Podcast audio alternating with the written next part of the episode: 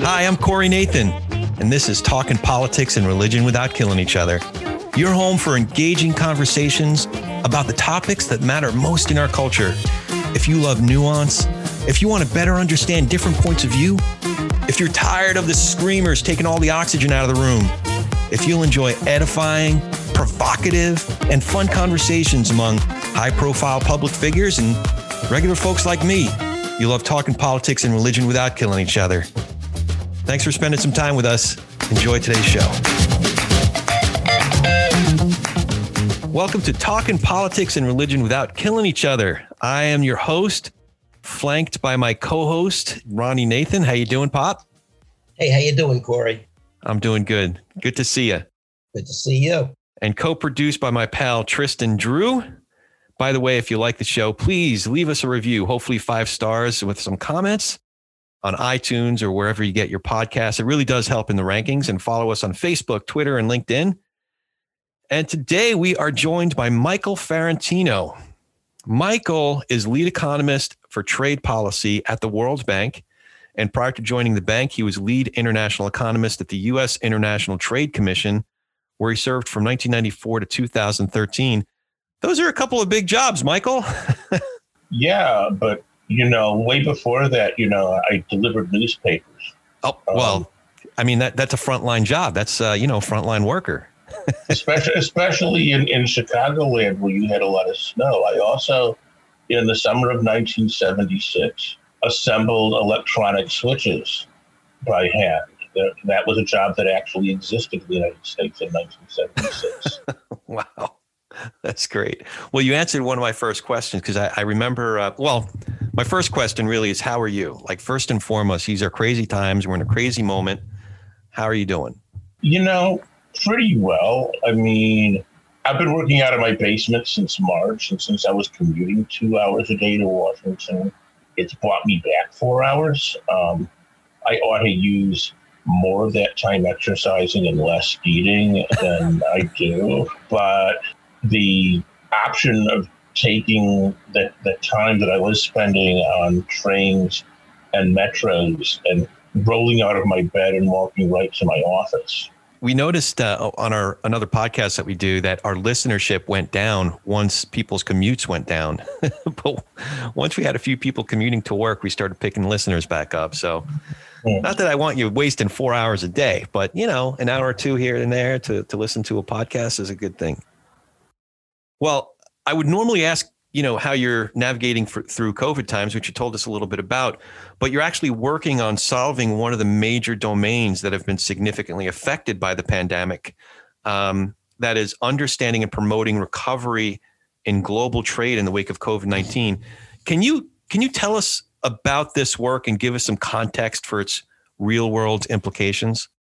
Yeah, sure. So there was a substantial drop in international trade, um, starting in January, February in China, and then spreading throughout the world. And the drop we saw through May was comparable to what we saw in the financial crisis, and then it's, it's bounced back somewhat um, since you know, countries have released their lockdowns. But the issue of keeping goods and services moving in a time when you're simultaneously telling people not to move around for epidemiological reasons is is very challenging like what how do you maintain the customs services under social distancing how do you make sure that medical mm-hmm. supplies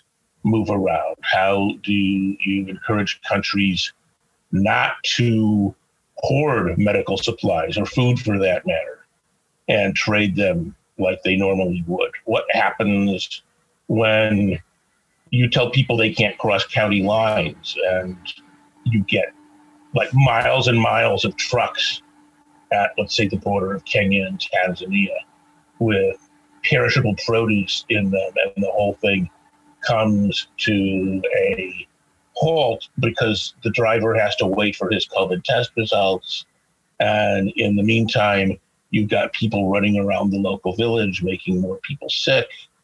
And what happens when the when the passenger flights shut down, and it turns out that in a lot of the poor and middle income countries that we deal with, passenger flights are a main way that goods that come come in and out um, through what's called belly cargo, right? So our idea of air cargo in the United States is that a company like Federal Express has a dedicated fleet of cargo aircraft. Okay, in a lot of the world, that those goods would move inside passenger aircraft. So you shut down the tourism you shut down trade. And so when I, I deal with other countries in not necessarily talking about COVID, I'm talking about some other topic in trade. Like I've been talking with Azerbaijan.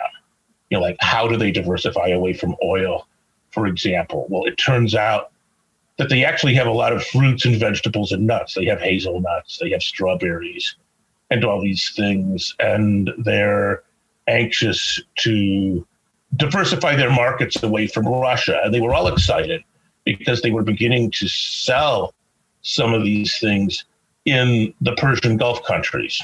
But the minute the tourism shut down, their transport for their fruits and vegetables shut down, and they're a landlocked country. They don't have a lot of options. Those are the sorts of things that we are actually trying to advise the various countries that are the members of the World Bank, particularly the low and middle income countries that we're there to serve, as to how to manage these things like the best interests of their population as a whole. We're going to talk about the World Bank and understand your role there a little bit more later, but I, I want to back up just for a second. I, I've heard you talk about listening to, I remember you talk about listening to Jack Buck, but you said you're from the Chicago area. So, so you were getting Jack Buck up from uh, St. Louis. Were you able to get the St. Louis signal? Well, I think what I was talking about, we're talking about baseball, is yeah. is Harry Caray, and Harry Caray originally broadcast for the St. Louis Cardinals. St. Louis, yeah. Well, St. Louis Browns too, actually, wasn't it? It, might have been. I yeah, don't yeah, know. yeah. But St. Louis Cardinals for a long time, and then the White Sox. Right. I first heard him with the White Sox with okay. Jimmy Piersall. And that was crazy because Jimmy Piersall was a crazy guy. And they had made the mistake of having Jimmy Piersall work as an outfield coach and be a broadcaster at the same time. and you'd hear him on the radio berating these kids during the game, saying, you know, like I told him, you put both of your hands in front of you. You learn this in Little League. you know, like like you know, humiliating these players on live tel- radio, right? That's great. I think something that would be helpful is uh, for the listeners to know that Michael Joseph Ferrantino is not only a brilliant economist, he's also got the richest background in comic book art that I've ever met as well as an aficionado of baseball. A true so, aficionado. Yeah, I've I've read some of your musings. I was asking by way of of so you're from the Chicago area, area and also totally. to that, that we share the, the the love of baseball, the history of baseball. So that's neat. So you grew up in that area. Oh, uh, speaking of baseball, I, this is a good time as any to ask you about your inside baseball New York New York Mets story. Oh, see, well, this is a couple levels of inside baseball, and this is where this is the part where we get to talk about religion without killing each other. Okay, all right. Okay, so you know, one of the things that happened as a result of COVID is that a lot of activities with large public gatherings shut down. Yeah, including worship spaces, right? And then when these opened up, not only did the state and local authorities make different instructions, but your your your local religious authority, your pastor, your priest, your bishop, your rabbi would say, "This is how we do it in our place," and part of that would be their prudential judgment, and part of it would have to do with your traditions. So now people know I'm an Episcopalian. I would call myself a traditional Episcopalian. But I have a lot of friends who are Roman Catholics. Both of my sons went to Catholic school. My daughter eventually converted and became a Roman Catholic. So I hang with these people on social media. And when the Catholic Diocese of Virginia opened up again for public worship when we got to that stage of unwinding. One of the issues is how do you do the Holy Communion? How do you do the Eucharist? Okay. Right. Because this is something that, if you think about it from an epidemiological standpoint, you have to manage it in a certain way. And so, while in most Christian traditions, we receive the wafer, the host, in the hand. Right. The you know Roman Catholics are accustomed to receiving it on the tongue.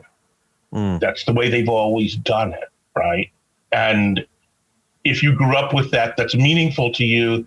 But now the instructions they were receiving is yes, you can still receive on the tongue, but if you do, that means that the priest is going to have to use hand sanitizer before, before serving the next person. And this is going to slow down the line, right? And so I was surrounded on Facebook with these friends of mine, and this is and this is the inside baseball, the, just being in a social media conversation, lurking a bunch of a bunch of Catholics saying, "Well, it's going to be different taking it in the hand, right? I'm not sure I'm comfortable with this. What if I drop it? And really, people were frustrated about this. And at some point, like I put up my hand, you know, in a friendly way and said, um, Hi, there's an Episcopalian in the room. We've been taking it in the hand for years. Nobody drops it. What are you guys, the 1962 Mets? and and, and at that point, I mean, I was afraid that I would offend people, but fortunately, it had the opposite effect, which is to help people to lighten up and see a humorous side of this part of their religious experience that they were struggling with because of the COVID. I was curious about at what point that the idea of becoming an economist occurred to you. At what point did that occur to you? Well, I think I started to drift in that direction by the time I was 16. And there were certain things that had influenced me in that direction because I get asked this a lot. One of the things, believe it or not, was watching Mr. Rogers' Neighborhood because one of the features of that show was that he would do factory visits where you would learn how things were made. Okay. You know, like we're going to see how crayons are made, we're going to see how pretzels are made. And if you find yourself like in the branch of economics, which is called industrial organization or studying technology, you develop a curiosity about these things. Um, the other, and I've heard this from other colleagues of mine, was we ended up reading a series of science fiction novels by Isaac Asimov called The Foundation Trilogy, in which he's got a galactic empire like Star Wars, and he posits a science of predicting and influencing mass behavior, which he calls psychohistory. And psychohistory kind of looks like economics, only it's obvious that Asimov doesn't know much about economics.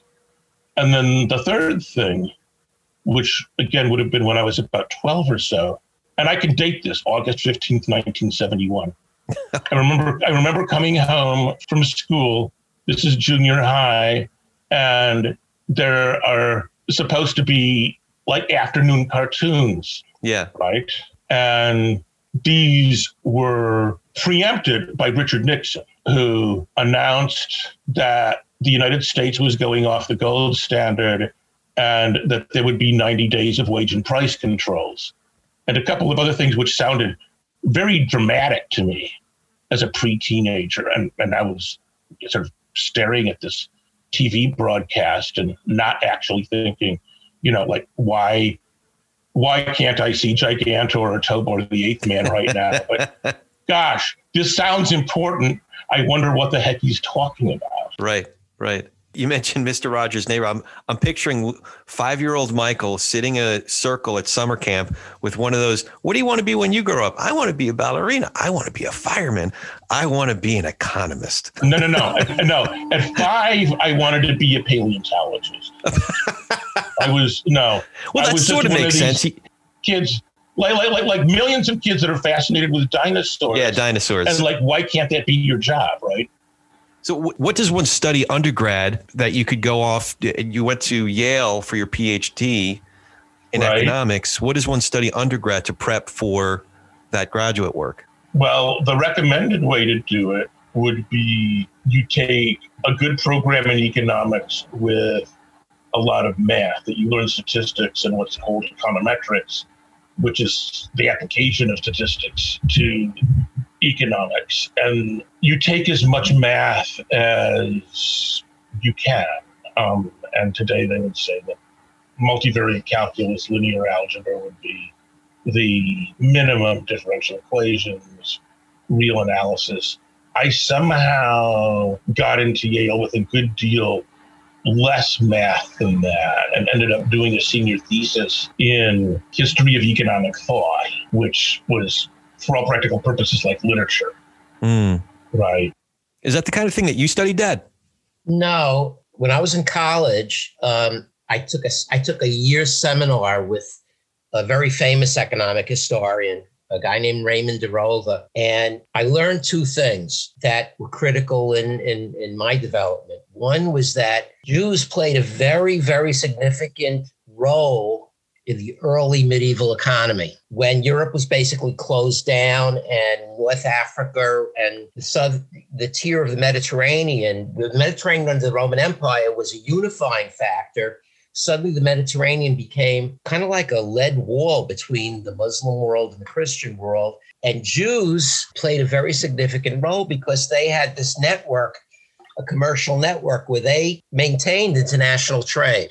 And also because we couldn't own land for the most part in Europe, we gravitated toward mercantile kind of activities. And Raymond de Roover also said to me, if you're going to go to grad school for history, which was my, which was what I was going to do, the early Middle Ages is a very good time to specialize in because there's very few primary sources. So you could have your entire library on one bookshelf. And that sounded kind of good to me. So uh, I gravitate those two interests, being Jewish, being interested in Jews, and not having a lot of primary sources were the hooks that got me interested in medieval, early medieval economic history. So naturally, I became a high school guidance counselor. So, of course, I'm curious. I'm not sure I answered your last question. Rodney had asked about my political arc, how I became radicalized, oh. how I became conservative later. Oh, I've diverted the subject. No. So I think when I went to college, I heard the Democrats talking more about in the environment, about education. You know, I've been raised to be a bird watcher. And then when I went to Sussex, it was all various shades of Marxism. That was the menu. So I was pretty much marinated in that. I still speak fluent Marxist, you know, which comes in handy because if you just speak it with an odd accent, that means that you can speak basic woke, which is, is more um, which is more useful these days. But I, th- I think what happened was it was a combination of teaching undergraduate economics to hundreds of students every semester and internalizing things I was learning about markets and prices. And then also being married and having a family. And by about age 35, I would say I had concluded that there were certain things that I'd always been interested in. Like I always thought that it was important to do something about poverty, but my ideas about what worked and what didn't work in terms of doing something about poverty had changed. And my, you know, my explanations for why people were poor and rich, like needed to become richer, just to say that people were on opposite sides of a class struggle wasn't explaining enough of the world to me you know, and you know, you also saw that there were a lot of practical problems in economics for which Marxism doesn't take you very far. So, like, what is the Marxist approach to COVID or setting load limits for trucks on highways? And you say, yeah, no, no, there's a lot more going on in the world than that. Okay. There's a lot of uh, jargon in whether it's online or political campaigns, and the word Marxism gets thrown around a lot, which I tend to find rather unhelpful. In fact, uh, my kids went to a school when uh, Obama was president. That's a Christian classical education right focus, and they brought in speaker after speaker. A lot of them were conservatives, uh, Hugh Hewitt and people like that. Which it's their prerogative to bring that, you know, folks like that in. Um, one speaker in particular, and my dad and I almost got beat up that night by a gang of rabid whatevers. Um, but she was speaking on her upbringing in a uh, socialist communist country. I think it was Poland. Poland. I think. What was it, Dad? I think it was Poland. And her talk was understanding who Obama is through the lens of understanding what Marxism is. So mm-hmm. I asked a question there about uh, like, what are we doing? Are we classical Christian education or are we like, you know, is this CPAC? Like, wh- where are we right now? Um, but I've always found that kind of language to be rather unhelpful because it's a misunderstanding of what actual Marxism is. And it's a mischaracterization of what politicians like contemporary American Democrats, not democratic socialists in particular, but you know, the center of left common Democrats. I'm curious as to your your thoughts on that. If if I'm off base, if maybe I'm not, if I'm too much of an apologist for for the Democratic Party of today, or okay, well, well, okay, well, let me start at the beginning, which the with the terminology, and of okay. course, Marxism can be one of these words like fascism. You know, it, its meaning becomes blurred to the point of this denotes things I don't like, such as my fascist mother made me clean my room, right? um, but yeah, but to my Marxist father wants me to share with my brother. no, right, right. So, so, so when I took my first course at this at Sussex, it was Marxian economics, and so I begin in the first place with a, is a distinction between Marxian and Marxist.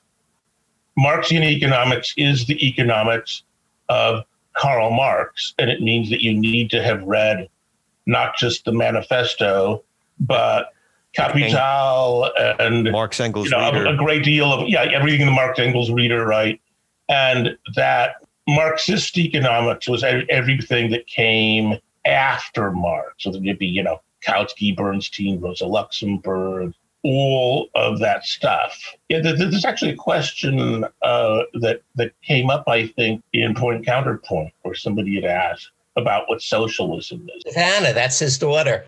Yeah, right. Yes. My granddaughter. And so I think there's there's a distinction between Marxian or Marxist economics or sociology or whatever as an explanation of how the world works as a theory and how one categorizes economic policies. And I think in the context of the United States, there is, you know, or of you know, Europe or a lot of places, there is a useful and lively distinction between policies that are based on letting markets and prices make certain decisions and reserving a set of decisions to the government and policies that presumptively say that then there's a problem that government can regulate it to make it better. And because there are all these historical and current cases where the role of government is very, very heavy, then I think it's possible to use language to blur things along this continuum. So, so to say that the types of uses of government that you find in a lot of the high income countries or the OECD are the same as Cuba's Castro, you know, Castro's Cuba, I should say, or Chavez's Venezuela. That isn't the case. You know, nevertheless, I, I think personally, as a matter of education, if young people have the chance to be exposed to somebody who lived in Eastern Europe before the fall of the Berlin Wall and to hear what their experiences of life were. I actually think that that is good for people to hear because it's it's it's it's so different. Yeah. The other side of the coin, Michael, we haven't we've had this 20 or 30 year debate in America about the role of government in healthcare and making it accessible to everybody or not making it accessible to everybody. And when I get into these conversations, and we've had it on PCP on Facebook, uh, oh, a public option, that's socialism. You want to socialize med. To me, that's using a term as a weapon without giving me a rationale why that weapon is terrible. It seems to me that the way to approach the conversation is let's you and I agree on the goal. If we don't, if you and I did, don't agree that everyone should have access to quality health care, then there's really no reason for us to have a conversation. But once we agree to that as a goal, then the criteria should be what's going to deliver that in the most efficient way possible and the least costly way possible. Not, oh, it's socialism, so we're going to throw it out because we'll, we'll become Castro's Cuba if we if we have a public option. We're not, I think, yet as bad off with socialism as we are with fascism as a term. But I think, I mean, it's still it's still I think possible for reasonable people to say, if you're going to call something fascist, then explain to me how it's similar to either Mussolini or German National Socialism, or else shut up. Okay. Yeah, I, I would think in a in a discussion of something like healthcare policy, is that the language, to the extent that it's emotional, can get in the way of the analytics, right? And so I would think a useful discussion. Tell me how this works, tell me how it's funded, how it's administered, how a decision's made, and then let's work out the consequences of that and and see if you like the consequences. And that that immediately makes the discussion a lot more boring because you don't get to elide out of the important parts with labels. But I, I, I think talking about things in, in that way can clarify a lot. So, where do you stand on healthcare? You know, I don't take enough personal responsibility for my own. Um, I am I am an international trade specialist. I'm not a health a like a health economic specialist is a whole another thing, you know. And so I reflect on how do I use healthcare services, what are my personal practices? One of the things about being an economist is that people sometimes assume that you have mastery of this whole range of topics that economists work on. Like, is this a good time for me to refinance my mortgage? right.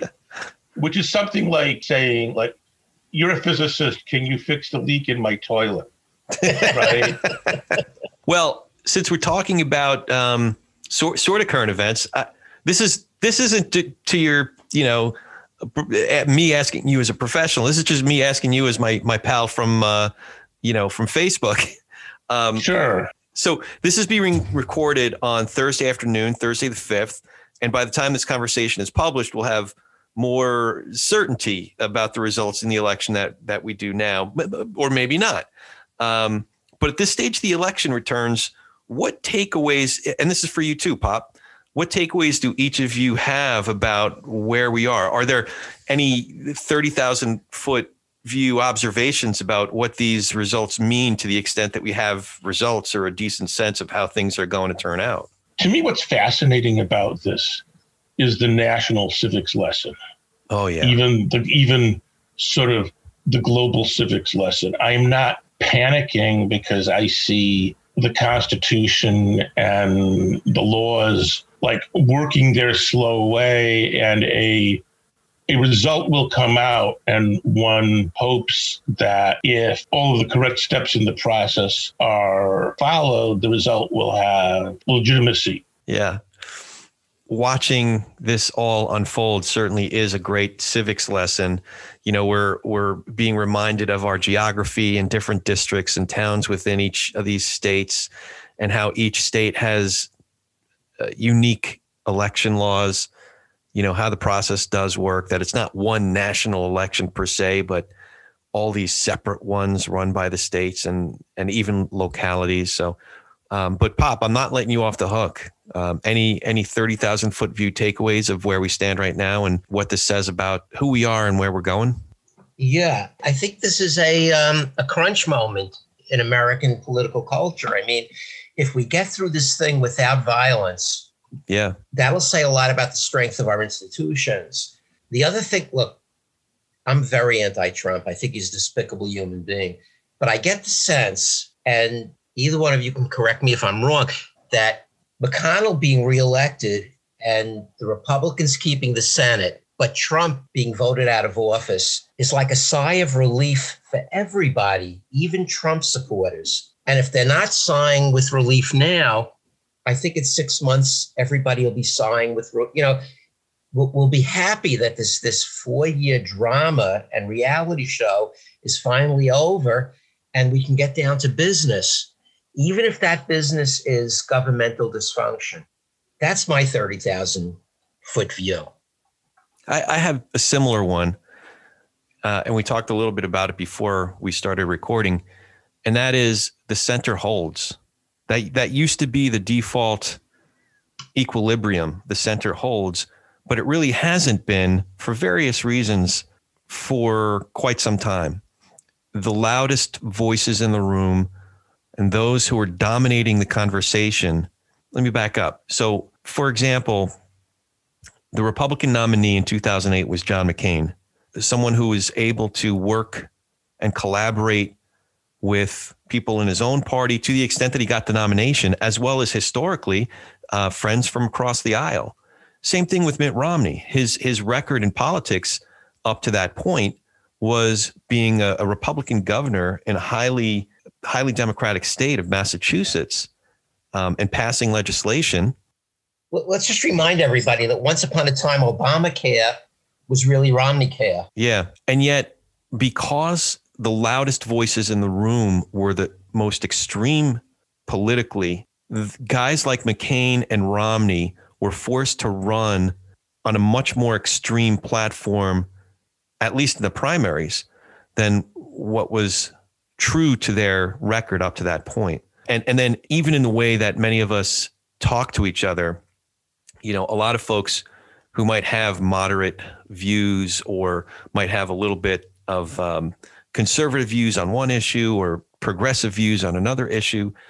Um, many of those folks are sort of crowded out of the conversation because unless you're throwing rocks, you're just you're in you're in harm's way. So I don't know. Maybe I'm reading too much into what's happening right now.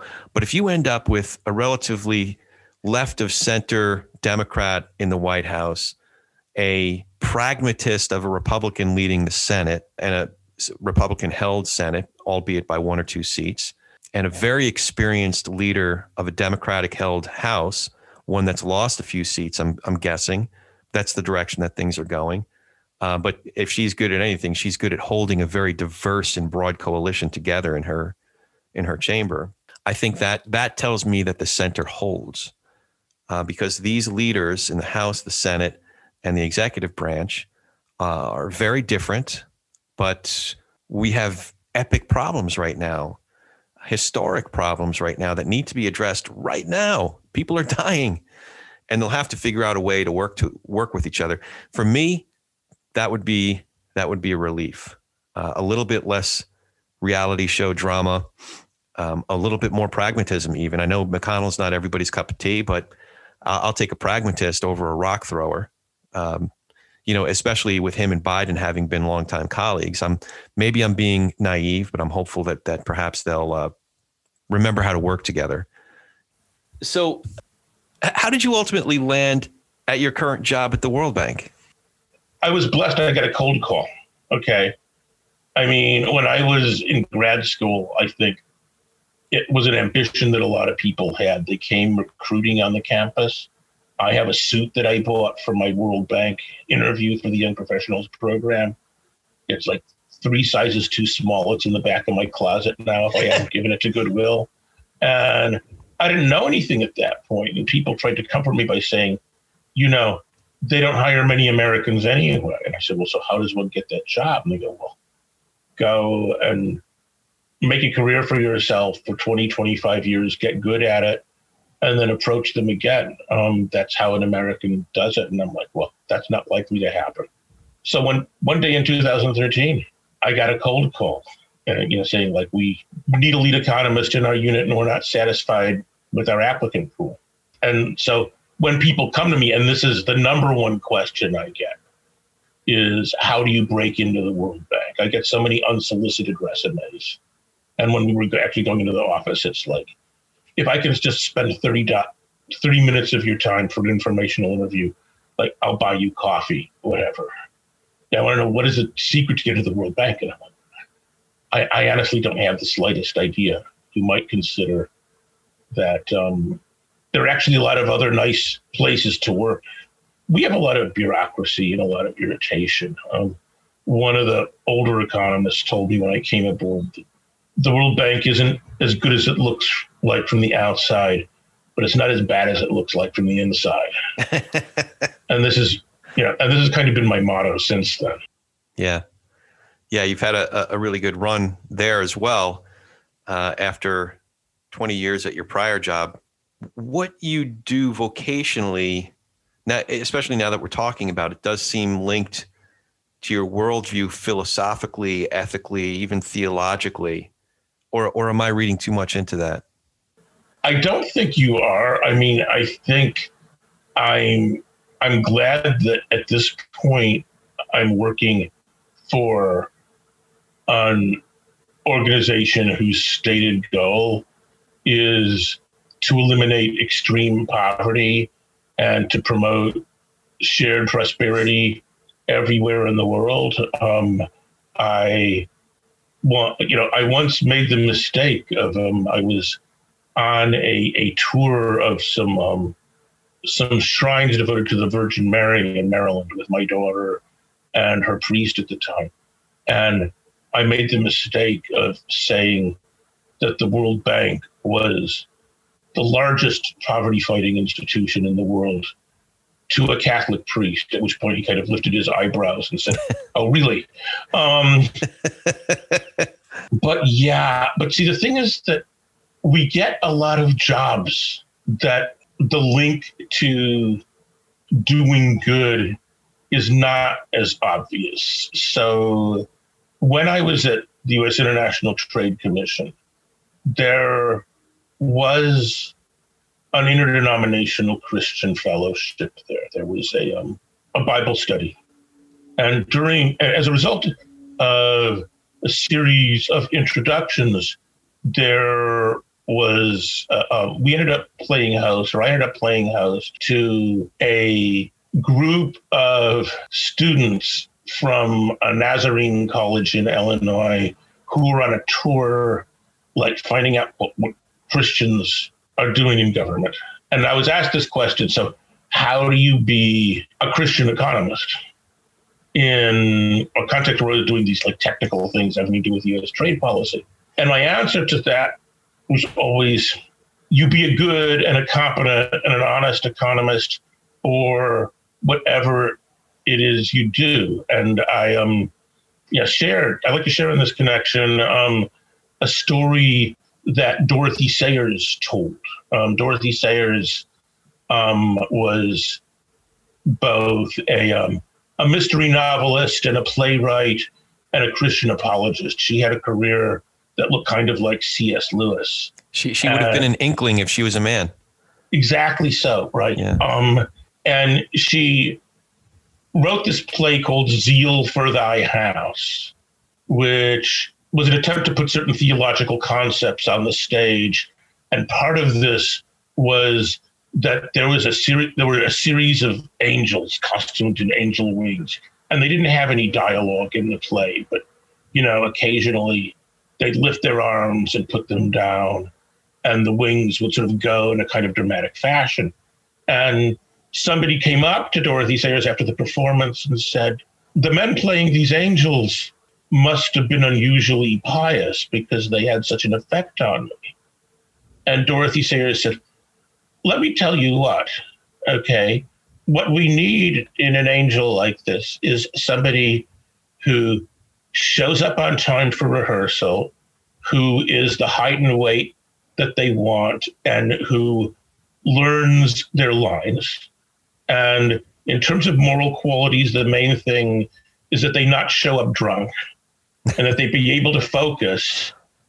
And once we've got after all that, we can deal with any other moral qualities, which is to say that to put on good Christian theater meant to put on good theater per se. And then she went on this rant about how much damage had been done to the gospel by pious people putting on plays and movies that were crappy plays and movies.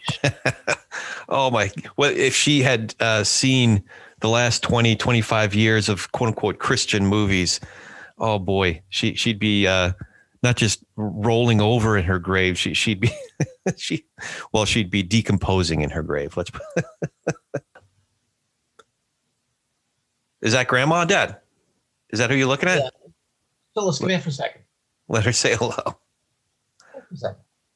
I got. I think I have to go. I okay, think I great. have to go because it's late and I have to eat supper. Understood. Give us. uh Hi, ma. How you doing?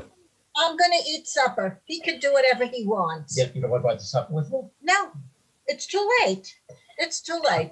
This Hi, this is this is Phyllis. This is Phyllis. Phyllis, who are you? Hey, I'm fine. I'm Michael Ferrantino. Oh, hi, Michael Ferrantino. I love you. Oh, you're so sweet. Mom, Sorry. Mom, you can't give us five minutes to. Uh, we're we're almost done. No. Okay. You can have as long as you want. I'm eating supper. okay. Bye. You take care. All right. I okay. Well, you know, this the studio is closed. We got to eat supper. No, I get that totally. Um, no, no. well, they're in New York and I'm in California, so I don't. Uh, I'm not quite ready for supper. Um, and uh, yeah, D- but Dad, if you if you got to go, I mean, you know, listen, we can we can we can wrap it up from here. I know you well, had no, a few questions, but mother just told me that I don't have to go. Okay, I was going to uh, take her out to eat tonight. I didn't realize how late this was. What, what time? It's 6:45 by me. Oh yeah, that's right. You're old. You you missed the senior special at, you know, Golden Star Diner somewhere on Route 71. It's called being hungry and going to sleep at 10 o'clock at night. okay. You know. All right. I, I forgot exactly where where we were, but uh, um, well, listen, you're you're you're speaking my language because um, I, I ran a uh, it was a, basically a production company. We did um, and but it was uh it was part ministry part production company called epiphany productions or P- epiphany collaborations that started right after 9-11 i was a brand new christian and the uh, worship pastor at our church found out about my background in the new york theater and asked me to take the reins of this thing and um, we did a couple of years of just training uh, i said I, I listen because I, I was familiar with some of the awful awful writing awful production awful acting, it was just, it was sinful, for lack of a better word. So we did a year's worth of, of training. Um, and I come from part, part method background, part classical training. Um, and then we did a year's worth of just scene study. Uh, and I couldn't believe this um, ensemble. Uh, some and we're in Southern California, so some of these folks had long professional resumes, but they found it worthwhile for us to develop a common artistic language. Um, and then our ensemble did plays. We, we did Shakespeare. Our first full length play was uh, the Cherry Orchard, the Chekhov piece. Oh wow! We did um, Tartuffe. We a great translation of Tartuffe. Uh, we did a Woman of No Importance, uh, the the um, Wilde play. Uh, we we did we did some good stuff. I'm I'm really proud of that. Uh, but what we did, it it sounds like a little bit what you had described is we would do plays sometimes at our church and sometimes down in Hollywood. We'd rent a space down in Hollywood. And then we'd hold these panel discussions and often just start with a basic question Why would a bunch of born again Bible thumping Christians want to do an Oscar Wilde play in West Hollywood, California? And then we'd engage in these conversations. You know, Ravi Zacharias had the catchphrase for a long time engaging today's culture in conversations that count. So for us, it was just a way to engage in meaningful conversations with our our community. So what I have found, and what I'd like to bounce off Michael, as a Jew, and as a Jew who knows something about history, I find Christian dramatizations and interpretations of the Gospels are incredibly historically ignorant, particularly when it comes to who the Pharisees were. I almost got kicked out of my church over this one. My, my dad and I happen to agree about this. And the thing that, that is most painful to a Jew is that this misinterpretation and ignorance has formed the ideological foundation for anti Semitism for 2,000 years. You have to be more specific, Dad. Well, let's see if Michael knows what I'm talking about. Oh, okay. Right. So I think there are a couple of things. One thing which has happened for a number of, of reasons is that the it probably says in the dictionary that one of the definitions of Pharisee is hypocrite. And that's what a lot of people would carry in their heads, right? And and that's wrong. Well, right. So so if you're studying the gospels properly, okay, you ought to begin from the standpoint that Jesus was a Jew, he was an observant Jew, and that the Hebrew scriptures were his Bible, right?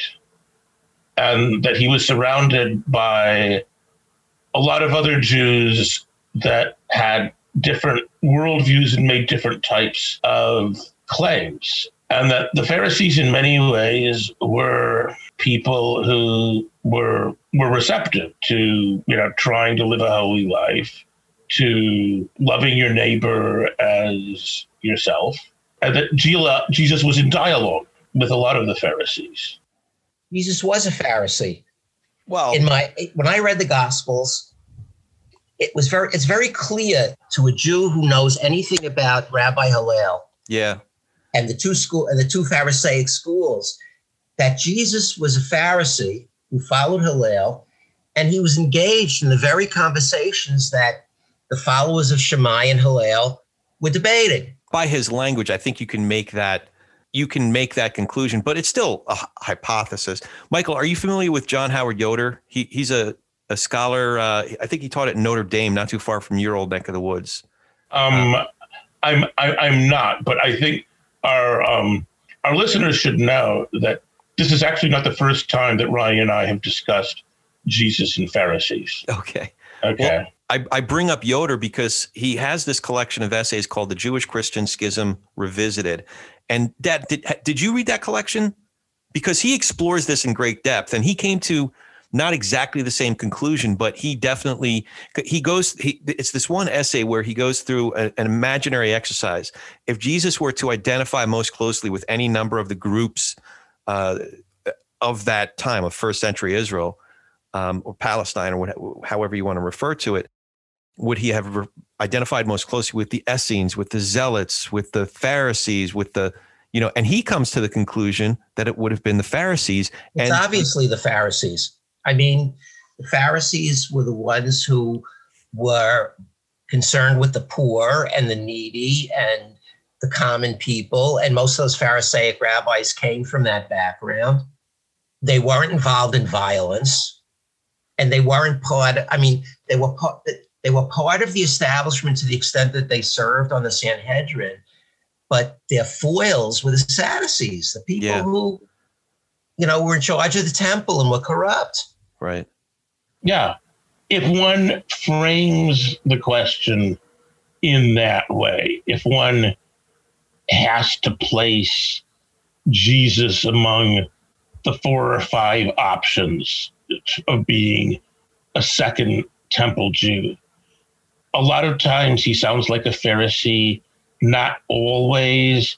For example, my understanding is on the question of divorce, he sounds more like Shammai than like Hillel. He's not an easy divorce guy. And this is like one of one of the topics in which he finds himself in public debate with people. Um, but then then of course as as a Christian, my perspective would be that Jesus was a party of one because he claimed to have personal authority because of the intimate relationship that he claimed to have with the Father, that his views of righteousness and his interpretations of the law, you know, were not constrained to be those of any particular party. And so at one point or another, he finds himself in conflict with everybody, and his conflicts with the Pharisees perhaps are most strange just because they're so close on a lot of things. He can have dinner with Pharisees. There are a couple of them in the tradition. I mean, Joseph of Arimathea and Nicodemus, who, at least in our tradition, we say are, are secret Christians. And it's, and, it, and it's something like, you know, actually, we were talking about Marxism before, right? You know, like you get, um, you can have, you can have arguments between Marxists and capitalists, but they're nothing like the arguments between the socialist workers and and some other faction of Marxists, right? So, so part of the tension, I think, may be from being close on a lot of things, but there was this unbreakable point, which is that, you know, I know you heard somebody say this, but I say that. Right. Which is no which is which which was not the way I understood that rabbinic debate would usually go. It was be you refer to an authority, right? And yeah, and saying I am the authority is not the way the game is played. In Jewish popo, you know, debate, Orthodox debate, there always has to be an authority, either the Torah or the rest of the Hebrew Bible or some sage who interpreted it. But the key point, what's what was the attitude of the Hillelian Pharisees to Jesus' claims? Their reaction was, let's wait and see what happens. Yeah, you're, you're thinking that uh, if it plays out the way Jesus says it will, then he's right. If it doesn't, he's wrong. What was the name of the character uh, early in Acts when Peter Gamaliel? G- g- yeah, yeah, and he was the grandson of Hillel. Right, right. Gamaliel was the grandson of Hillel, a Pharisee. He's a fascinating character to me because he he was still alive long. He was alive long enough to have seen that this this little band of followers of Jesus didn't go away. In, in fact, uh, many of them went to their death still proclaiming the messiahship of Jesus. Uh, so I'm curious if if he was still, especially if he was still around after the destruction of the Second Temple, um, what he might have been saying about that little band of Jesus followers, and you know, if if he remembered what he said that was recorded in Acts. Um, that that he's he's a fascinating character to me. Well, we have been going very long. My father has to go to bed or eat or something that old people do. so I, I have I'll let my dad do you have any questions? Because I we kind of skimmed through a bunch of stuff. Pop, did you have any last questions? Well, I mean, I find it interesting that Michael is constrained in terms of expressing strong opinions because of the work he does. Uh, so I don't want to make him uncomfortable. Yeah, you do. no, I don't. I really don't. The question that came to my mind as you were talking about saints is uh, Is being an Episcopalian uh, a conscious choice for you, or is it because you were raised that way? Or because when I read your life of the saints, originally I thought you were an Orthodox, you know, an Eastern Orthodox Christian. Oh, that's cool. Yeah, I was surprised to find out that you were like a mainline Christian in America. You know, you're Episcopalian. That's what so I'm going to give you my short answer. So I was baptized Lutheran, which is not that different from Anglican, right? And then, due to some experiences my father had, I was more or less raised in um, in a full gospel tradition, which is like a charismatic Pentecostal tradition.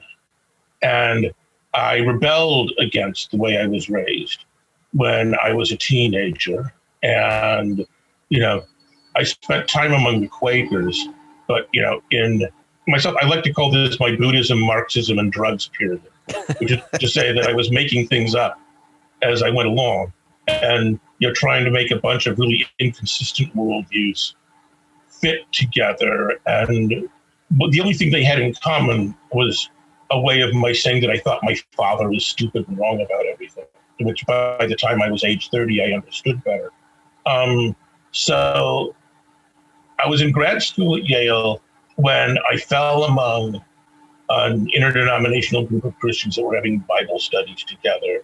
And I made an adult commitment to Christ at the age of 25. And it happened that a lot of those people were going to an Episcopal church. And it was something that I was attracted to because there were a lot of questions that I didn't feel comfortable asking in a full gospel tradition. Like it, it was a safe place to ask questions, like you know where, like where did the canon of scripture come from? What should I think about evolution? All this sort of thing, right? And so it just sort of fit. I got married in the Episcopal Church. Um, I was eventually confirmed in the Episcopal Church. And although the American Church has gone through like a lot of changes, I've become, um, if you're old enough to remember the cigarette ads, I would call myself a Tareyton Episcopalian. Hmm. I'd rather fight than switch. right. Yeah. So Episcopalian, I don't know all the dif- different denominations, but it's the American extension of the Church of England. Is that right? Exactly. Exactly. Yeah. It was the church that Henry VIII started. That, that, that most people who wanted religious freedom were running from. It's the church which is implicitly mentioned in the First Amendment to the Constitution. Congress shall make no establishment of yeah. religion. Yeah. Say you can't have anything like the Church of England. Oddly enough, it was the established church in Virginia. Uh, where I live, and and I happen to worship in a colonial building which was actually paid for by taxpayer money. if you can believe that? that. Yeah. Uh, well, I'll I'll let you ask the last question. Uh, if you want to ask any question you like of either me or Ronnie, uh, the floor is yours. Okay. Um, so, so Corey, let me ask you um, about like it. It came to your mind to do this podcast, and I understand that you do um, a couple of other podcasts, which I haven't really had a chance to sample. But um, can I wonder if you could talk a bit about what you see as the role of a Christian in a media culture. You don't you don't find yourself drawn to preach or to like sing three chord praise songs, but to do like a podcast about golf. Like, what, what, what is what is what is what is that all about? Right. Yeah, that's a good question. Um, the the projects that I'm involved, I'll give you a personal answer, then I'll give you a more theologically rooted answer. The projects that I'm involved in now are most simply. I read this book that you, are familiar with or probably read um, Ray Dalio's book, Principle Principles, and one of the principles, or two of the principles uh, of his company, is uh, that they're engaged in meaningful work and are are committed to meaningful relationships, to doing it in the context of you know people that they with whom they have meaningful relationships. So all the projects that I'm involved in have those two elements. Uh, I want to be spending my days doing meaningful work, having meaningful conversations with people with whom I'd want to have a meaningful relationship. From a theological standpoint, you can look at this from the Jewish lens or the Christian lens, but I think it still holds together whether you include the Hebrew Bible or also include the New Testament and that is uh, there's um there's a there's a virus in the hardwiring of the the creation, and uh, you know it, it's broken. Sin entered the world, and I think we see a lot of the evidence of that uh, whether we look in culture or politics or uh, anywhere you look. And sometimes, sometimes the problem is more heightened than others. It's more obvious than others. So when I look around our at our culture, I'm troubled by the fact that many of us can't even seem to have civil conversations with each other about very, very important issues. So I, I think if we're simply able to hop on a Zoom with people that we don't agree on everything, in fact, some things we passionately disagree about, whether it's who we want to win the World Series or which denomination of Christianity or which religion or positions on different political issues. And if we can have a intelligent, edifying conversation, then I, I think I, I, I can't I can't heal the world. That's that's that's God's project. But I can participate in God's project if by no other reason, but by no other way than having an edifying, enriching conversation with someone who, if we only met and, and spoke over one issue, we might look like adversaries. Now, I'm not necessarily describing you, but that that's the general objective that, that I'm striving for. for. second, Huh? Can I jump in for a second? Yeah. Corey's conversion to Christianity was a major issue in both of our lives. And it's not only responsible for the projects that Corey's involved in, it changed my life as well. You know, and I think both of us came to the conclusion after two or three or four years of engaging each other in sometimes very heated conversations that the way we were communicating and mediating our differences and learning to accept each other with those differences, I think changed both of us. And I think that's what I'm seeing in Corey and how he's approaching the work he's doing now. It certainly affects me. I think we got along much better once you came to the realization that I was mostly right. I, I, don't know. I'm, I'm joking around, but I, I don't know if that answers your question, but that's what came to mind, Michael.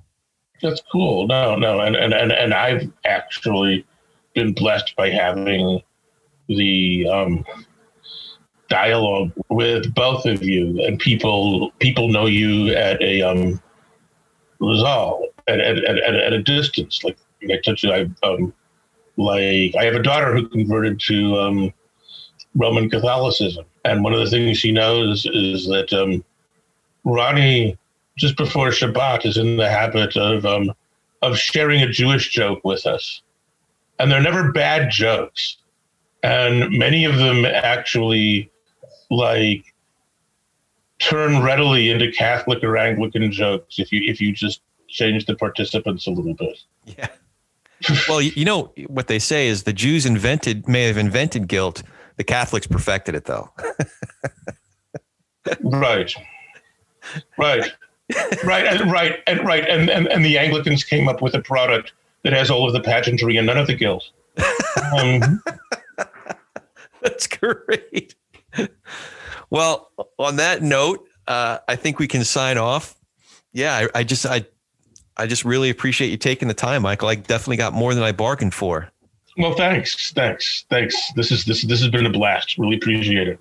And Dad, I feel honored that you would uh, skip skip your dinner and uh, diss Grandma.